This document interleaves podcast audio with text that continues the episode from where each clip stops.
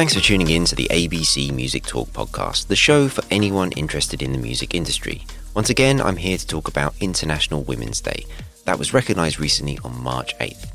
This time with a long term advocate who raises her own voice on equality to support others. But first, time to remind you to all go Rota your videos.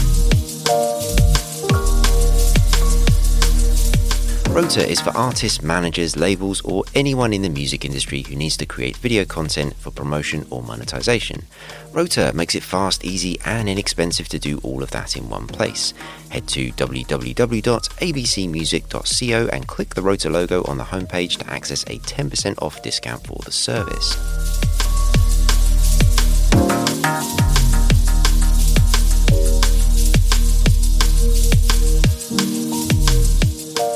So, welcome to the show, control management and label owner, founder of Women in Control, and now chair of AIM, Nadia Khan.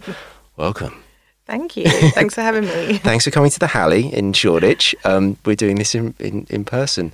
Thanks for allowing me to get out of the house. yeah, well, thanks for agreeing so I could come out of the house and meet with people, and it's just such a relief and a joy. It really is. It is a joy to see somebody in real life. exactly. Uh, yeah, and, and, and these, these interviews always work so much better when we're doing it that way. Um, but first of all, congratulations on the recent appointment. That's awesome. Uh, so I just want to ask very quickly, first of all, because you've been on the board for a while of AIM, yeah. uh, Association of Independent Music. Did you ever think that you'd end up being chairperson? Absolutely not. No. Really? Yeah, I joined the board in 2017 and, you know, never didn't really know too much about boards at that point in my career, but I thought it'd be a good thing to do to kind of learn more about the wider industry. And I never would have a million years thought that I would be chair. But I guess it's a really important part of my journey and, you know, why what I've done with Women in Control as well, and kind of practicing what I preach. So I really thought it was really important for me to to step up um, and go for it. Yeah, brilliant, excellent. Well, speaking of your journey, uh, let's start there. So that's a pretty sort of high accolade for I think for anyone to be you know given the trust of, of that type of position. But how did you get there? Like, where did it all begin for you? So I've been working in the industry for around 19 years. Um, I started out in music PR when I was at school, I always knew I wanted to come back to London and get into the music industry. And my old media studies teacher had given me a book that had written down all the different roles that you could have in uh, the music industry, like what an A&R does, what a tour manager does, what a manager does, what a PR does. And it just really resonated with me and I just fell in love with the idea of working in the music industry and I fell in love with two roles specifically PR and management so I made a plan to finish uni and come to back to London and get into the industry. So that was my plan. Uh, I wanted to. Uh, set, I set myself like a ten year plan to kind of start in PR first, build up some contacts, and then move into management. So came to London, started applying for loads and loads of jobs. Was getting nowhere with anything. You know, um, you know, come from a low income background as well. So when I moved to London, uh, I had to get a part time job and a weekend job to kind of supplement myself um, uh, because I eventually got my foot in the door through some work experience in the industry. So I got my first work experience placement in a really small music PR company. It was a two week placement, but I went in with the mentality of, you know, I'm going to go there and like they're going to give me a job so i'm not going to leave. So it was like three months later before they actually gave me my first fully paid job within the industry. How did you find that um, that work placement? How, how did how, did you just see it in an advert or? Yeah i was just scouring and looking and searching online for months and months you know. I really thought that i would just be able to get an entry level job into the industry and it was so tough and i had to re- i realized quickly that I was going to have to go to work experience. I was going to have to go to an unpaid placement, and yeah, I just saw this uh, two week unpaid work experience placement in this boutique small PR company, and I was like, "That sounds great. Let me go for it." And went in for the interview, got it, and like I said, I went in and just I made myself indispensable within those two weeks. So two weeks came up, and they didn't ask me to leave, and I was like, "I'm going to stay," and I just stayed and stayed and stayed until I plucked up the courage to ask my boss at the time and say, "Do you want to keep me on? Have you got a job for me?" And then they did offer me a job. Oh, and fantastic! That was like my first break into the industry, and it was really exciting because um, I started doing a lot of pop campaigns. Um, so they kind of set up a new division within the PR company, mm-hmm. looking after different pop clients and boy bands. And I was going. Anyone of note? Um, that w- I was, they were always the support acts. okay. so like I went on the Blue tour, but it was the support act of Blue. Understood. I was always working with the ones that were kind of just about to break through. Um, but you know, there was like triplets that were signed to Warner's. There was loads of boy bands at that time, and then I kind of um, went off into some dance music projects as well. So I did like a lot of Ministry of Sound early releases, doing the PR for that. So. Um, I was doing a lot of really commercial stuff. I did Matt Goss's PR campaign. Oh, yeah, okay. his comeback campaign as well when he um, came back, which was incredible. It was really, really good fun. But I was living in East London, and at that time, uh, you know, we're talking like 20 odd years ago, it was kind of the start of bu- grime was really bubbling in East London. I was starting to hear about these MCs that were around living in the area, and I was watching Channel U, which was, you know, uh, a, a station where people were making their own videos and the technology had just started to come out where you know people were able to own cameras and film their own content and they were making their own music videos. And that was a real game changer. I was watching content and just seeing you know just guys from around london just making their own music videos. It was incredible um And what and what platform was that on? Was that terrestrial TV? yeah, it was Channel Yeah. U. Yeah, it was Channel one of U, right. yeah, it was like That a music uh, TV channel. So it was like MTV base, and then you had like Right. Channel okay. U. So it's satellite channel. It was a satellite channel. Right. They um, it's owned by Universal now, but they brought it back actually last year for a project. But it uh, they changed the name. They rebranded it to AKA. Um, so you might have heard of it. Yeah, I think so. Yeah. that. Okay. All right. Okay. Very good. Yeah. Okay. And then after after this uh, this work experience turned job role, what, happened then? Well, I was still in PR and I was at home watching Channel U as I did, and I saw this incredible um, video come on, and it was Pow, and the energy was just so. It just blew me away. It was 10 different MCs, you know, they were all from different crews working together for the first time. And the energy in the song just, I just loved it. So I really wanted to work the project, and I knew that it just got signed. So I spoke to my boss, and he reached out to the record label, and I ended up getting the PR campaign Wow. for that song. Um, yeah. Wow, that's am- that, that's amazing. but but I mean that that that's a great example of how just an idea can turn into something real. Yeah, I think I've always been driven by my passions, and I think you just, I, it was, it just felt, you know, you, I wanted to be involved in it. I felt like there was something big happening here, and I felt connected to it because it was coming out a lot of it from East London, where I was originally born and where I was living at the time as well. So I wanted to be involved, and yeah, I reached out, and that's how I met my first client that I took on for management, who I'm still managing now, 16 years later. And who's that? That's Lethal Bizzle. There we go. Yeah. Sorry, I just wanted you to say it. That's all. Uh, very good. Okay, and so, uh, but it didn't stop there, did it? So, ma- ma- any anything more you want to say about management? I mean, Yeah. So, like I said, when I came to London, I had this plan that I was going to do PR for a good number of years, build up my contacts, and move into management. But having met Bizzle, I really believed in him and his like where he wanted to take his career. So I kind of kept putting myself forward for a manager, and I'd never managed anybody before. So he was a bit like, "Are you sure? can you do this?" And I was like, "Absolutely, I can do this." Um, but he ended up getting signed to another record label, and they actually stepped in and was like, "Absolutely not. She can't. She doesn't have any experience. We're going to bring another manager on board." So I had to work really hard for the next few months. Um, I started shadowing the manager, going to all the meetings. Again, really annoying, made myself super indispensable, took everything on. And three months later, you know, I was pretty much doing the job, and the other manager stepped away, and um, I got a, well, uh, I spoke to Bizzle. I was like, well, can I be a manager now? Yeah. Have Yeah. I? And he said, well, you know what? If you can get me a live agent, then you've got the job. So he kind of set me a challenge to do. Okay. Um, and I got him a live agent within a couple of weeks and secured myself my first management client. That's amazing. Uh, and so the, the the manager that you were you were shadowing for a while. I mean, ha- was that was that a pleasant experience, or was that something that um, wasn't, and they, and they didn't really want you around, and like they would do anything to try and get out? How, how did that manifest itself? the management shadowing the manager was a great experience. Um, I good. think it was just the record label were just ones that just didn't want me involved because they didn't believe in me. But the manager was really happy to have an extra Mm-hmm. Oh, pair of hands and. Um, that I was just writing everything down and I was just making myself available to do everything, reminding them of everything. Um, so that was a really great experience. But okay.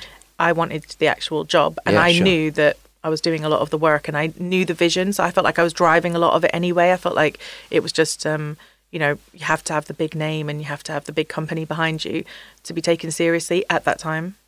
Well, I guess also the record company's investing money into this artist, and they want to make sure that, that you know the, the other stuff that they don't do because they're not the management, they are the record company, is is going to be looked after properly. So you can sort of understand their point of view. But I, I just I love that scenario of them sort of whether they allowed you to sort of have that experience of shadowing someone or not, whether they saw it ending up like that. But the fact that that worked out the way it did, I mean, what a, what a great sort of on ramp into that role for you. Definitely, but I don't think that yeah, labels should have that say. You know that it doesn't happen nowadays. I think a lot of managers and artist relationships come from um, friends and mm. close associates with. Um, artists who don't necessarily have a lot of experience in the industry sometimes, but you know, management is built on trust and it is built on that passion and that drive and that vision oh, as well. So, um, you know, I do think, uh, yeah, it, I don't think people should be judged like that, you know, when they're starting out. I think it's also a struggle for people to get taken seriously in their careers when they're starting out. So yeah, okay, very good. Well, we'll we'll, we'll come on to some of the other the things that you're doing in, in a second, but I just wanted to just ask you about International Women's Day. I, I'm just curious. I mean, it's obviously it's a it's a thing on the calendar now, you know, and for somebody like yourself, how did you sort of think about it and prepare for it this year? Because I'm sure this is always a great opportunity for you to have your voice amplified by by the event itself. Yeah, I think it's great that there's a day to highlight and spotlight issues around women, but obviously myself and you know so many other women in the industry, we celebrate women every day and I think there's so much work that needs to be done. So I think again it's just not about just being performative and just doing things for one day like you know last week or you know after international uh, just following after International Women's Day um, there was a number of events that happened straight after that which kind of illustrated the importance of it not just being a focus for one day because you know it's about taking those issues seriously. So when i was looking to celebrate international women's day i wanted to do something really meaningful. So i decided to focus on the gender pay gap and use the day to really highlight those issues because that's a big issue in the industry that doesn't get discussed about. And it's not about just brushing that under the carpet and saying you know, all different companies saying, "Oh, we celebrate women this day." It's actually, well, what are you actually going to do within your your organisations, and how do you treat the women that work for you? How well do you pay them? How well are they supported through their careers or when they go off to have children? So I think it's about having those real conversations. But it's really great, obviously, to have um, that platform and to have people's ears and to have um, it be acknowledged, you know, as as a actual day. So that's great, but using it in the right way. Yeah, and, and I mean, as a sort of an extension, I guess, of that, you've you've created this thing called Women in Control. Tell us how that came about and, and kind of what it what it does today and how, how does it function? So I started Women in Control up around three years ago. It started up really naturally and organically, just something on my Instagram page. I wanted to celebrate other women in the industry, and it, it was kind of part and parcel of my own journey. I felt that I was at a point in my career when I had been doing so much work for so many years, but I didn't feel I was recognized. I didn't feel that um, people knew me in the industry. I kind of felt invisible when I went to a lot of shows because I would be ignored or assumed to be an assistant or a groupie. And I was really interested into why this was happening consistently to me, you know. Um, and I also noticed that other women in the industry weren't getting spoken about uh, the same way that their male peers were and they weren't getting uh, promoted as readily as well. So I thought, you know, that it was something that was important that, first of all, I needed to start shouting about my achievements, but other women should be doing that too. So I decided to use my platform and start promoting other women in the industry. So I started just posting their pictures and just, you know, writing stories about why they were great to work with, why I think they're incredible, and just trying to encourage that culture of us as women shouting out our achievements, empowering each other, and celebrating what we do and and today, I mean, it has its own destination. There's websites. We'll, we'll talk about some of those things in a second, but uh, but that, it's just interesting to sort of hear how it's come from. You know, people talk about platforms, and I think sometimes people think, you know, that means I've got to go and build something. You probably have it already. It's just going to be your Instagram account or whatever, right? You know, yeah. Definitely, I think it's. I didn't think about building a platform. Yeah like straight away it all just kind of came together naturally and i've just let it grow naturally as well. And the fact that it's grown naturally and so big and got so um, got so many uh, people involved in it and has such a reach i think really shows that there's real issues there that need to be addressed and people really kind of attach to it and feel like it's doing a really important work. So it's just growing naturally. But yeah you do feel in the beginning that you need to set a website up or do this and I didn't do any of that. I just let it grow naturally, just started it on Instagram and then started doing panels because that kind of felt the natural way for me to grow. So I started connecting with some different brands and using their platform to kind of get the messages that I wanted to get out, which was breaking down those stereotypes. Like I said, it started from my Instagram, but if you look at my Instagram page, you might have thought, oh, you know, her job and her life looks incredible. She's traveling the world, she's going to these TV shows, she's doing incredible things. And I really wanted to break that down and speak about the real experience as a woman in a male dominated job and hopefully try and help other women um, through that too. Yeah, that's really interesting. I mean, uh, obviously, things like Instagram, people talk about Instagram li- the life that you have on Instagram and the way that you live it that way, um, and you only ever tell the good stuff. So I think this that is just a really, really, really super interesting exactly. sort of uh, reflection on on the real world, I suppose. Yeah, yeah no, definitely. fascinating, really, really interesting. So last time I, I covered uh, International Women's Day on the, on the podcast was with Lara Baker, uh, a long term friend of mine, and we specifically talked a lot about the gender pay gap, which you've mentioned, because um, there was a, a Music Business Worldwide report that they kind of put out at the time, um, just you know, hard facts, hard stats. Now, a lot of what you're doing on on your uh, Women in Control website is producing your own reports, and the most recent one is Women in Radio. So let's talk about that. Yeah, so I last year, I think with lockdown happening, kind of had a lot of uh, projects kind of cancel. So, um, and a lot more time on my hand for the first time in my career. I run my own business, and first of all, I was panicking, like, what should I do? And then I actually started to embrace the time I had and say, do you know what? You've built Women in Control up. You've had it going for nearly two years now. Now is the time that you have the free time to invest into it. And I really think that data research is such an important tool to help tell the story and break down the issues and also give us a real baseline to kind of start being able to track what's going on in the industry and get those issues taken seriously as well. So I've done um, a number of reports now. The most recent one is Women in Radio.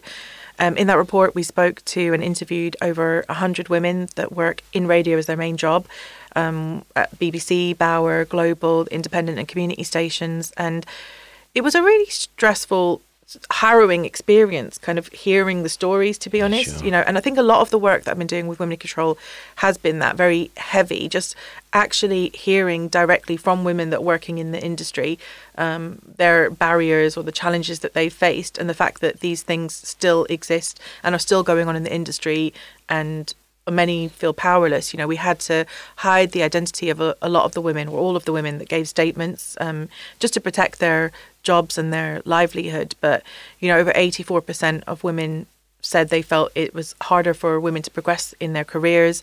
60% said that you know, having children has a negative effect, impact on their um, job. 39% said that if they'd felt unsafe at work, um, you know, 60% had uh, experienced sexist comments in the workplace.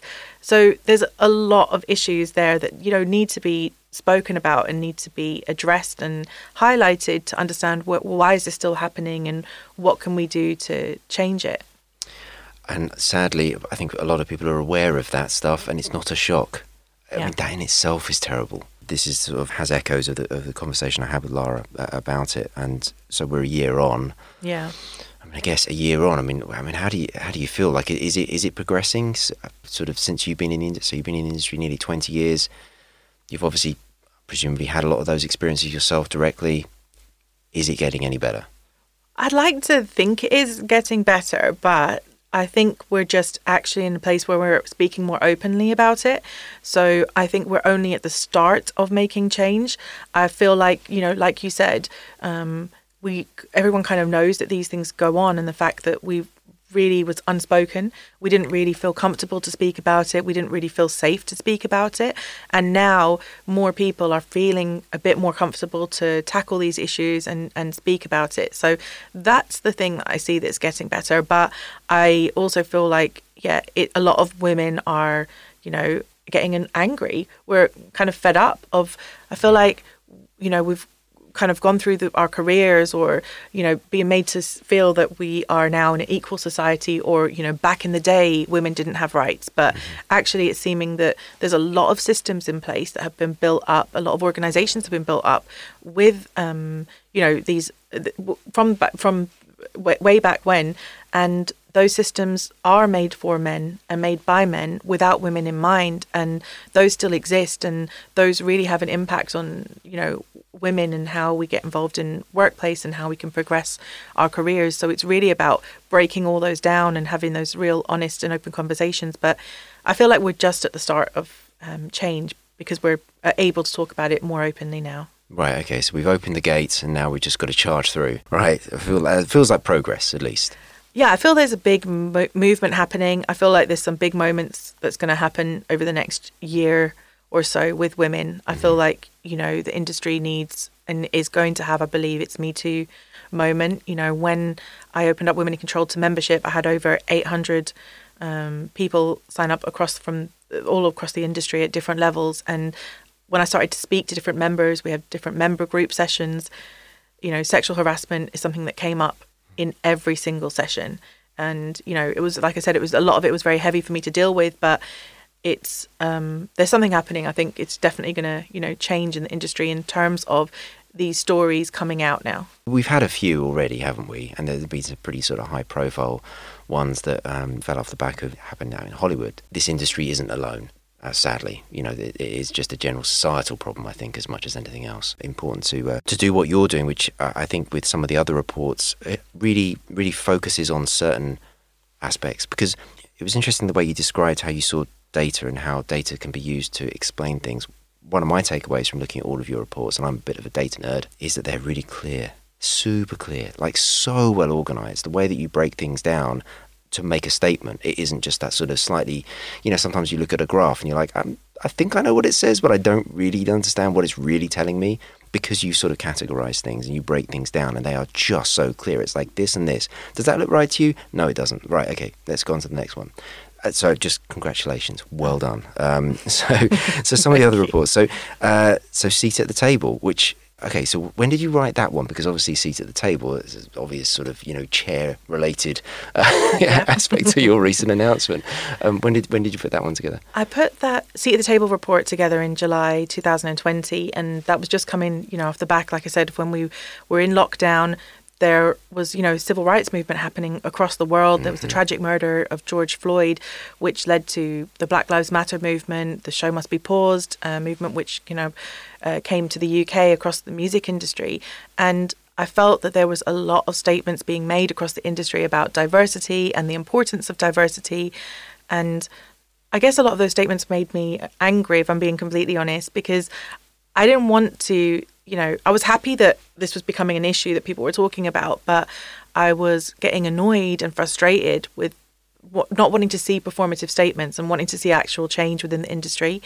And I also wanted to break down BAME. So I myself, I'm mixed race, mm-hmm. um, you know, um, and I don't think people understand how vast and wide encompassing the definition of BAME is. I think it's a really problematic term, and a lot of organisations in the industry were talking about how diverse they were um, in terms of BAME, saying that they've got great BAME representation. And specifically, when we were talking about the Black Lives Matter movement, it wasn't an appropriate response.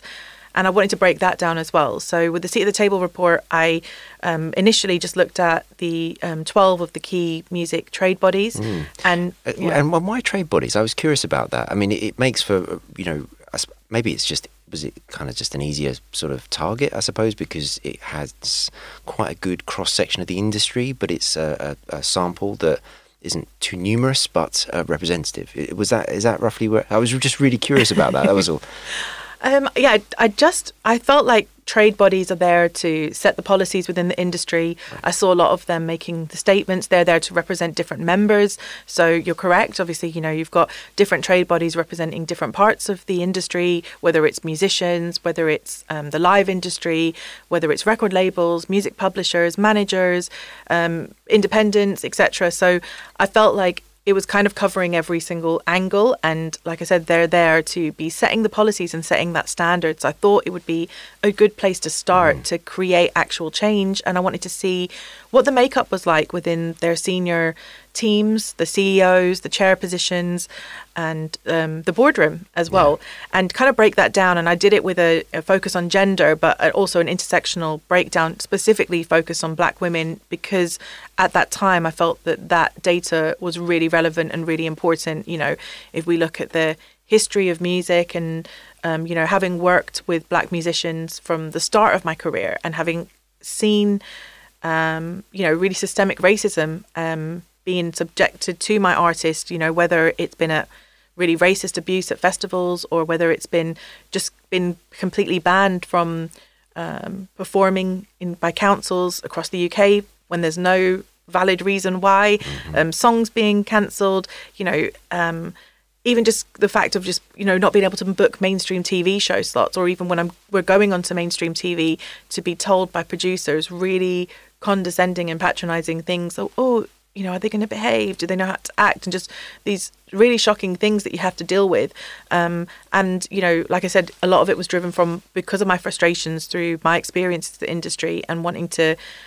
I really believe that if we get the right people around the table at the top in the organizations that they will make the right decisions and they will make the right change um, across the music industry so yeah the report kind of broke that down um, and I think you know I think it was really interesting to see a lot of those organisations side by side um, because that comparative um, data had never been done before. I think you know everyone kind of works in their own little silos and kind of looks at themselves. So that was really interesting. Uh, you know, I think um, looking at the boardrooms, I think that was thirty four percent of women sitting um, in in boards, but some boards were equal and then some had really really bad representation of women. You know some boards only had one woman out of 16 possible seats. Um, in ppl and prs had only three women out of 25 possible seats. So there were some really shocking numbers. And then when we looked at black women it was even worse. There was only five black women sitting across all of the boards, um, and that was out of a possible 122 seats, which was shocking. Um, you know, with the chair positions, I didn't realise that there weren't many female chairs out there. There was only one female chair across all of the trade bodies, which, you know, again, you know, going back to the, the, what we discussed earlier, that's why I felt it was so important for me to stand up and and be counted because I've been working with these organizations, some of them, uh, most of them, but you know, obviously when you do this kind of reporting, you do upset certain people. So. I was going to ask about that. So, because I mean, I guess some of this information is publicly available on websites, etc. But did you take take the approach of contacting them and saying, "I'm doing this. I, I, I want to know what's going on. Like, can you can you help me answer these questions? Who have you got here? Who have you got here?" Was it like that? And how did they react if you did? I didn't approach anybody okay. up front. Right. I decided to do my own research. Mm-hmm. I didn't mm-hmm. know what I was going to do with that research initially. I wasn't planning to put it out necessarily. Um, but then I started speaking to a lot of people across the industry. And I think that that's been a really important factor of change is the fact that so many of us are collaboratively speaking and sharing information across the industry. So once I started speaking to people about it, they were like shocked and saying that this needs to come out. And I took a lot of advice um, from various people in the industry to get people's opinions. I like to get people's opinions and say, what do you think I should do? What do you think I should do? What do you think about this? And um, listen to everyone's opinion and then just make my own informed decision. So some people were saying, yes, go to go to them and tell them up front, and other people were like, no, just put it out. So I had to kind of go away for a few weeks and think about it. But I decided that I was going to, uh, you know, put all the information together. It's all publicly available information, and um, just release it and kind of have the conversations after the fact. Okay, good. In that case, the question is, how did they react? Like, did did you have phone calls? Did you have emails with people saying thank you for highlighting this, or you know, what are you doing, or these are there are good reasons why it's like this? I mean, how did they? What were their reactions like? Um, a few people were upset with me when I released it. You know, I sent it out the night before um, I released it. Okay. So I gave them a few hours notice uh-huh. that it was coming out, and I mean, I wasn't thinking about um, how big it would be. I didn't know what the reaction would be. I thought it was quite a niche um, report. In my mind, I had made, you know, social assets for everyone to share and I'd sent it to around uh, 70 women um, that I know in the industry and said, let's share this tomorrow. So I didn't know how people were going to react. And honestly, I was fully prepared to be cancelled. at that point. I was like, you know, people might not work with me again because of Oh, this wow. report. You know, and that is a That's fear. a risk. Yeah, it is a risk, but that's a fear people have, and that's why Yeah. Mm-hmm. people don't speak out. But I also think that, you know, because I'm independent, I run my own business. I'm not attached to, you know, directly to any organization. I'm not on some payroll. I feel like I'm. It was a little bit safer for me, but it was still a risk for me to do it because, like I said, people might not want to work with me again, and I was challenging people. because there is that, there is that challenge with any sort of you know um, advocate for anything that if they're so outspoken that they become defined by that voice and and people forget that I mean you are in your own right a businesswoman you are a manager you are a record label boss it's like these are that's the other stuff but then this uh, you know it, I mean that must be a real I mean you've articulated it very well so I'm just really just um, you know it, just wanting to talk to you about it really I suppose because I appreciate that like that's that's such a big thing to do I mean, it, it, is it a constant? Does it, does it ever go away? Does do you ever feel like, well, now I've sort of got my established my platform in the, in this sort of narrative that I can just keep going, or do you do you continually feel a bit like I'm going to upset people here? This could have a negative impact on my, my livelihood. I think it's yeah, I think it was interesting in the first report. I think, you know, I might have got people's backs up, but I think I had conversations with whoever was open to having conversations and I genuinely offered my services for free to say I will help you. I will give you some advice. I can connect you. Don't tell me that you can't find people. Don't tell me that you can't find great women for the board. I'm not going to accept that. I know great women. I can connect you with women if you want to. So, you know, that was the conversations that I had and also with you know different CEOs or you know senior teams across the organizations I think letting them know that I'm not coming I, although I'm putting out a report that's calling them out I'm not coming from an attackful place I'm coming from a place um, to create solutions and help to create change so most of the organizations were calling me up and saying you know we want to change which was really encouraging um, and we want help to change as well so I've been working with quite a few of the organisations, just helping to um, find different candidates and support different candidates. And you know, you're changing the system. There has there's a lot of there's a lot of eligibility rules. There's a lot of governance that goes in behind the boardroom. There's a lot, you know, some people have been serving on boards for over 50 years because there's unlimited terms on boards, which is you know a, a real issue. It's, it's- there's, a, there's a Russian president that's trying to stay on forever, isn't he? Um, yeah, yeah, but but almost to the same point. It's like that, that's no good. You need that. You need that. You need that change. You need that to keep revolving. Because if you, you know, stating the obvious here, I think, but if you don't have people in the room with not their agenda in a in any negative sense, but just coming from a point of view or a point of experience where they can articulate how maybe what somebody else has says isn't quite the whole truth or the complete picture or correct or whatever, then it'll never change. It'll never evolve. And so, yeah, I mean, it's just, it's just such, it's just so interesting talking to folks like yourself. You're so brave. I think It's that fantastic. you know, I think within boardrooms as well, there's like a kind of consensus or you know this image that's put out there that you're it's that what they talk about is just superior and really high level stuff, and you're not ready for it, and um, you know it's a lot of the same people sitting around the room, and I think what's really important is to have that diversity of thought, that diversity of background, that diversity of experience, because that's actually what's going to enrich those conversations. If you have everybody that's the same around the table, you're all going to be talking about the same thing and patting each other's backs and how are you progressing? How are you moving forward? So i think it's about breaking that down because um, i don't know why but some people still don't seem to realize that actually diversity is really really good for business. You know it's been proven within research as well that having you know more gender diversity on your uh, in your company and at the senior levels increases to uh, 25% profitability and also having greater ethnic diversity increases profit- profitability by over 36% as well so you know diversity is good for business and people need to understand that and realize that Yeah, because I was looking at the, the, the Annenberg Inclusion Initiative's annual report, uh, which focuses on the, the Billboard Hot 100. And, and one of the, I thought the interesting statistics there was uh, back in 2000, 2012, uh, 38.4% uh, artists of colour, but Grammy nominees. Yeah, in 2020, that's 59%. So that's clearly good for business. So, yeah, why isn't that reflected elsewhere in sort of, you know, you know, behind the mic, so to speak? Yeah.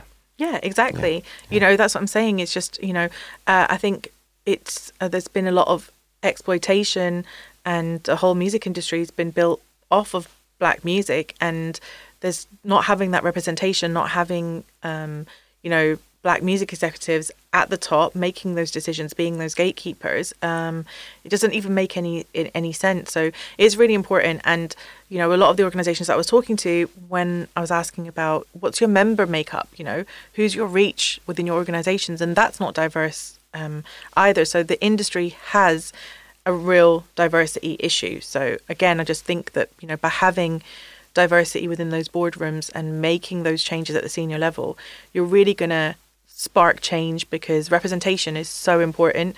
You know, that's why I put myself up for chair. I think if, you know, I'm practicing what I preach, I'm saying, well, let me be part of changing that statistic.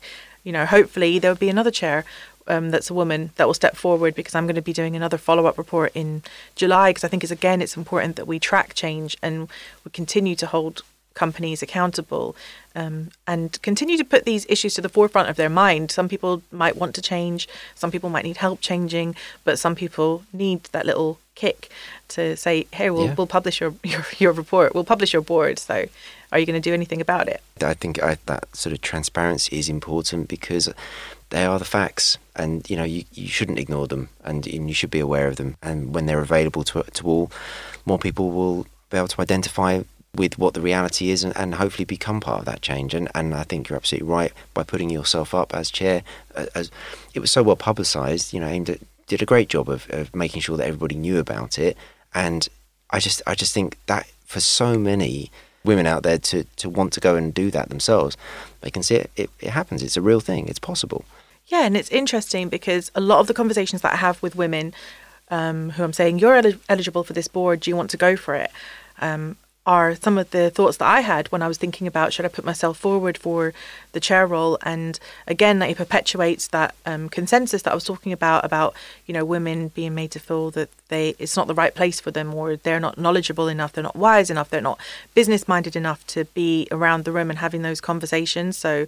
Um, I think there's been research done that shows that you know women tend to just get their head down and just get on with the work and feel that they're going to be recognized and then asked to be onto the boards. You know, there, a lot of women were waiting to be asked rather than putting themselves forward. So I think that's a big um, statement that I wanted to make was to say, no, do you know what? I need to put myself forward, and if I didn't, um, it would have gone to a man. So again, you know, it's about putting yourself forward and not being afraid of that um, failure or fear of failure, and also believing in yourself to know that you can do this. Why can't you do this? And also believing in the value that you're going to add into the role. You know, I'm not just doing this for um, you know, tokenistic reasons or just to tick another box on my report. I'm doing this because I want to effect change in this position. Yeah, I've I've I've heard um, others uh, uh, say very similar things about you know how they just don't feel like they are, I guess, yeah, qualified as a good sort of rapper for you know putting themselves forward for whether it's a chair position on board or, or, or anything else really. Mm. They just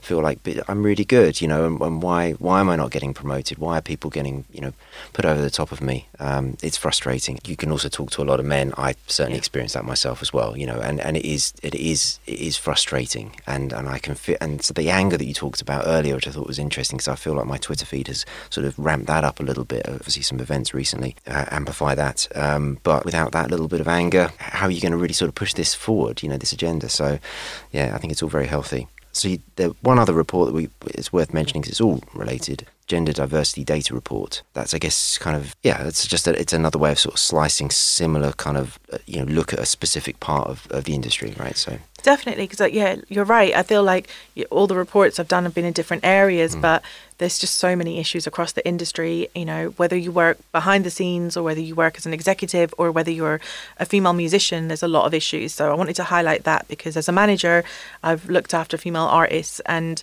I've noticed quite a few things. So again, I wanted to delve into it because data is like my best friend, uh, where it helps me tell that story without me coming to you and saying, "Oh, females don't get played." I need that data to back it up. Otherwise, you know, I'm not going to be taken seriously, or I'm going to be seen as, "Oh, here she comes again, moaning and complaining about things." So, um, I looked into, you know, radio and I wanted to see the representation and how many female musicians were played and when they were played. Um, there was a great report that was done by Linda Coogan Byrne in on Irish radio, which was really shocking um, and showed that you know in their top um, heavy rotation spots, Irish radio was really playing majority male acts, you know, 80%, 95% plus. Wow. So I called, reached out to her because I was like, you know, this is another amazing woman that's standing up and putting herself out there again. You know, she works as a radio plugger. Um, so, you know, she's again jeopardizing her contacts and her career to really speak up for women in the industry. So I said, you know, can we collaborate and do this in the UK because I think it's just as bad over here. And I remember her saying, "Oh, are you sure? You know, we're really really like different in Ireland. It's really bad." And I said, "No, no, no. I think we're pretty similar in the UK." So we kind of got together and started analysing the UK radio stations, and she was really shocked to see that it was actually quite similar, kind of stark numbers over here as well. Um, so we continued from her Irish radio report. We analysed 31 um, of the biggest UK radio stations and looked at their heavy rotation slots and what they played over the period of a year. And I also added in um, an additional data research looking at the top 100 most played songs on radio over the period of a year. And I wanted to break that down to see how many female artists were in that, how many songwriters, and how many producers. Um, and, you know, out of the top 100, men feature on 81% of all records. So this has been also tracked by the official charts company. Um, and it's kind of uh, been called the collaboration age, you know, where female solo acts are actually declining um, over the years, uh, where female musicians are having to be featured on male songs or duet with men in order to have success in the charts. Um, so, you know, men featuring on 81% of the all records kind of backs that up. Um, in terms of songwriters, there's only 19% of female songwriters credited and only 2.7% um, of producers within the top 100 as well. And those figures um, I felt were really stark, but I felt it was really important. It backed up what I felt that there was less opportunities for female musicians. In conversations that I've had with different people at radio, um, playlist playlisters or programmers or people at streaming platforms, they have openly said to me that women don't test well on their platform. Female musicians don't do well. Female musicians get skipped more. Um, you know, it doesn't work. And that's the reason why they can't support maybe something that I'm pitching or just a generalized wow. statements about women and female musicians. So I wanted to look at why we are losing women in the industry. You know, we only have 18.4% of female musicians or writers, composers signed up to PRS. Um, and, you know, when you go back to research that's done looking at colleges and unis, there is nearly over 50% of uh, women or girls studying music or wanting to get into the industry. So, you know, we're losing women in the industry. And I do feel a part of, a big part of that is that they're not able to earn enough. They're not able to create income, which is why I think that radio was really important to look at. You know, there's been some other data from PRS that said that the top 10 female songwriters in 2019, they earned 70% less than the top 10 male songwriters, which is just insane. Uh, you know, I've been working with PRS uh, to help also highlight their board and also attract more women to the board, but there's certain eligibility criteria and you know a lot of women don't qualify and you know if, if, the top 10 women are earning 70% less than than the men um, you know this is re- this is the reality of what's going on in the industry. Why is that the case? And again it's it's not about pointing fingers. It's about saying this is what's going on. Why is this happening? I don't know the answers.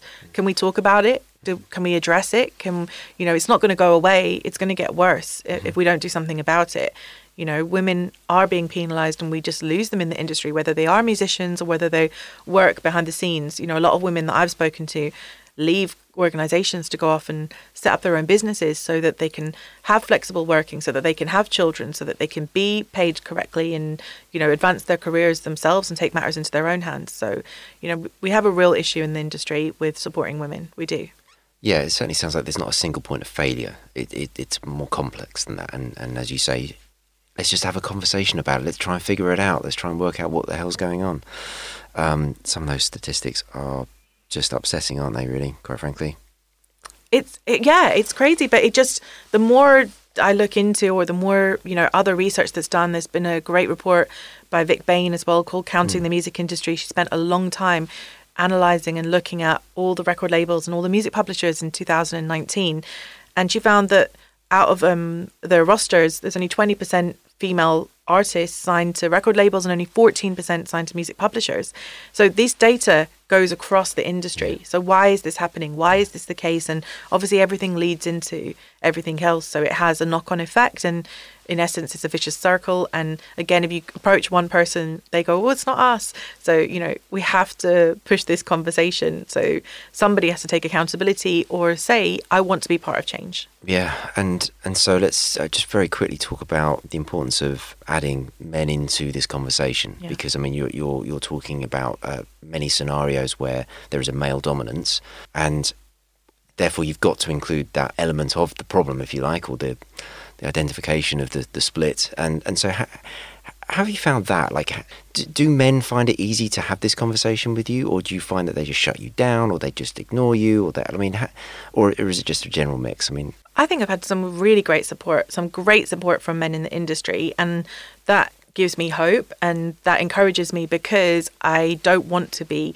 just in a silo of just women talking to other women about our issues and not going anywhere. You know, I thought it was really great the point that you made about um, the report being so easy to understand and just being able to take from that to say, is this okay to you? Does this look okay to you? If not, then yeah, we need yeah. to we need to talk about this. And you know, like take said, some of the emotion out of it, but also some of yeah, the personalization out of exactly, it. Exactly, exactly. I was just about to say that. I just, right. you know, it's not. I'm not coming at you trying to be angry. I'm not coming at you to try and have a moan. I'm just wanting to have a conversation. Does this look right to you? What do you think is going on? You know, I don't know the answers. I want to get um, men's opinions. And I think it's so important that men are involved in this conversation and um, can play a part in, you know, being part of this change.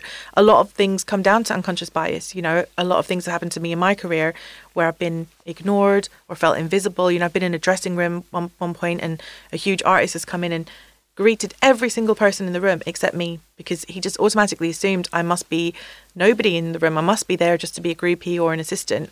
So it's about you know, breaking those things down and, and just saying, okay, well, I want to be a part of change as as a man and I want to understand what's going on and I see that there's a problem. And I think that the data maybe can help a lot of men see like you said, black and white, and say, okay, that doesn't look right to me. Why is this? What's going on? And what can we do to, to change? So, having male allies in the industry is so important to change because it was really interesting. I think um, I heard a radio interview the other week, and the DJ um, presenter asked um, the lady that was being interviewed for International Women's Day, how um, did they feel that they were asking for, you know, uh, more equality within the charts? What about the men that were going to lose that income or were going to lose that position? Oh, wow. Yeah. So I thought that was just like a really strange take on it. But I was like, you know, again, I'm, I'm open to having, I would love to have a debate with him and just talk to him about it and yeah. be like, what do you mean? Yeah, what an interesting twist on that.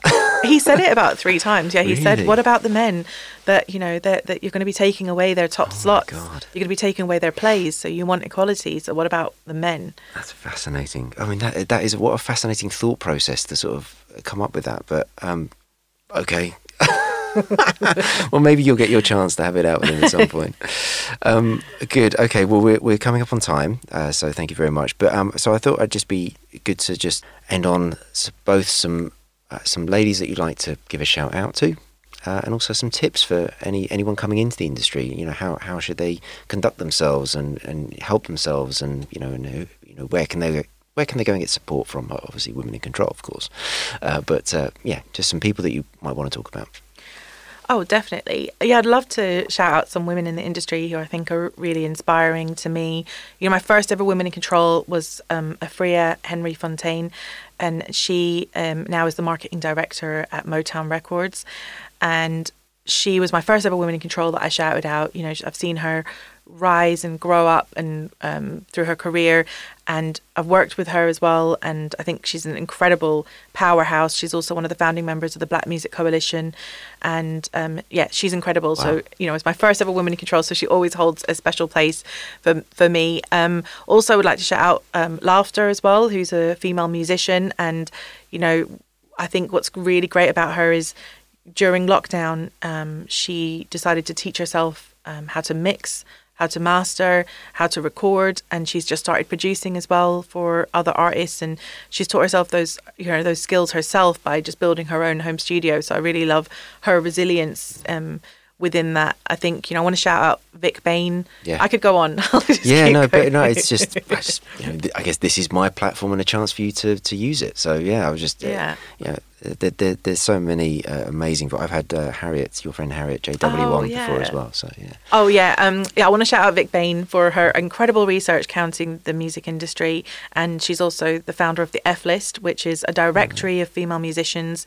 Uh, you know, a lot of festival bookers have said the excuse, the the old excuse of, oh, I can't find any female musicians. So she solved the problem by making a directory that's open and available to Nice. people. So yeah, she's great. I would also like to shout out Laura Baker because you know Laura's been a huge advocate and a huge supportive companion to me at my early stages of starting up Women Control. You know, we really um, our thoughts are, are aligned, and she's really really passionate about um, issues in the industry and making a change. So um, I'd like to shout out her. Just I could go on and on. There's just incredible incredible women, and what's really great about um, the Women in Control community, there's just so many women there from that are just starting out in the industry to really senior CEO levels, and it's just really supportive and open environment to really encourage women to shout out about themselves and kind of you know get put themselves out there to kind of grow them themselves in their careers. Yeah, no, it's good. I, I you know, I'd, uh, as part of the preparation to this, I do all sorts of, uh, you know, searches on different things, and I think I'll type the word diversity into the music business worldwide search, uh, and you know, it's amazing all the sort of, you know, job roles that were, you know, that have come up recently that have been announced that is women uh, in these great senior positions, um, wh- whether it is, you know, ad- addressing, you know, equality across different, you know, sectors, but it's encouraging. It's enc- Yes. I'm, I'm encouraged. There is now awareness, and therefore change can occur. Yeah, can I shout out some couple more women? Yes. Oh, cool.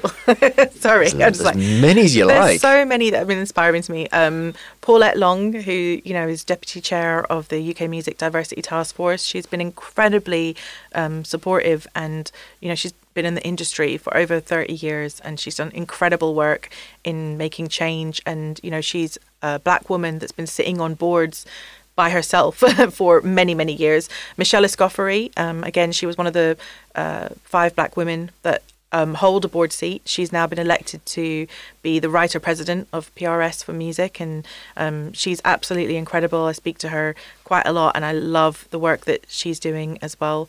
Um, so yeah, I just wanted to jump in with those yeah, few no, names that's as brilliant. Yeah, thank you so much. This is great. Wonderful. Thank thank you for doing this. I mean, it's been really, really interesting, and I hope that I um, I've been trying to address my own uh, diversity problem on my listenership, and I and I realised that it it had gone uh, too male heavy. And so I, I've had a, a, a run of some incredible women on the show in the last few episodes, and I've already seen the change. And Wow, and and so great. and, and I, I spoke about I do these uh, these sort of six month updates just to sort of tell people about running a podcast as a sort of part of the education thing, I guess. And it was one of the things I said, right, I'm going to try and address this. And I think one of the ways of doing it is probably to have more more women on the show. Definitely. It's not rocket science, is it? Yeah. There you go. uh, very good. Well, uh, thank you again for coming on. Uh, so, uh, to my listeners, thank you for listening. As ever, I welcome all feedback, comments, and suggestions for future shows. My Twitter and Instagram handle is at Alex Branson, or head to the website www.abcmusic.co uh, and you'll find a contacts page there. Thank you very much.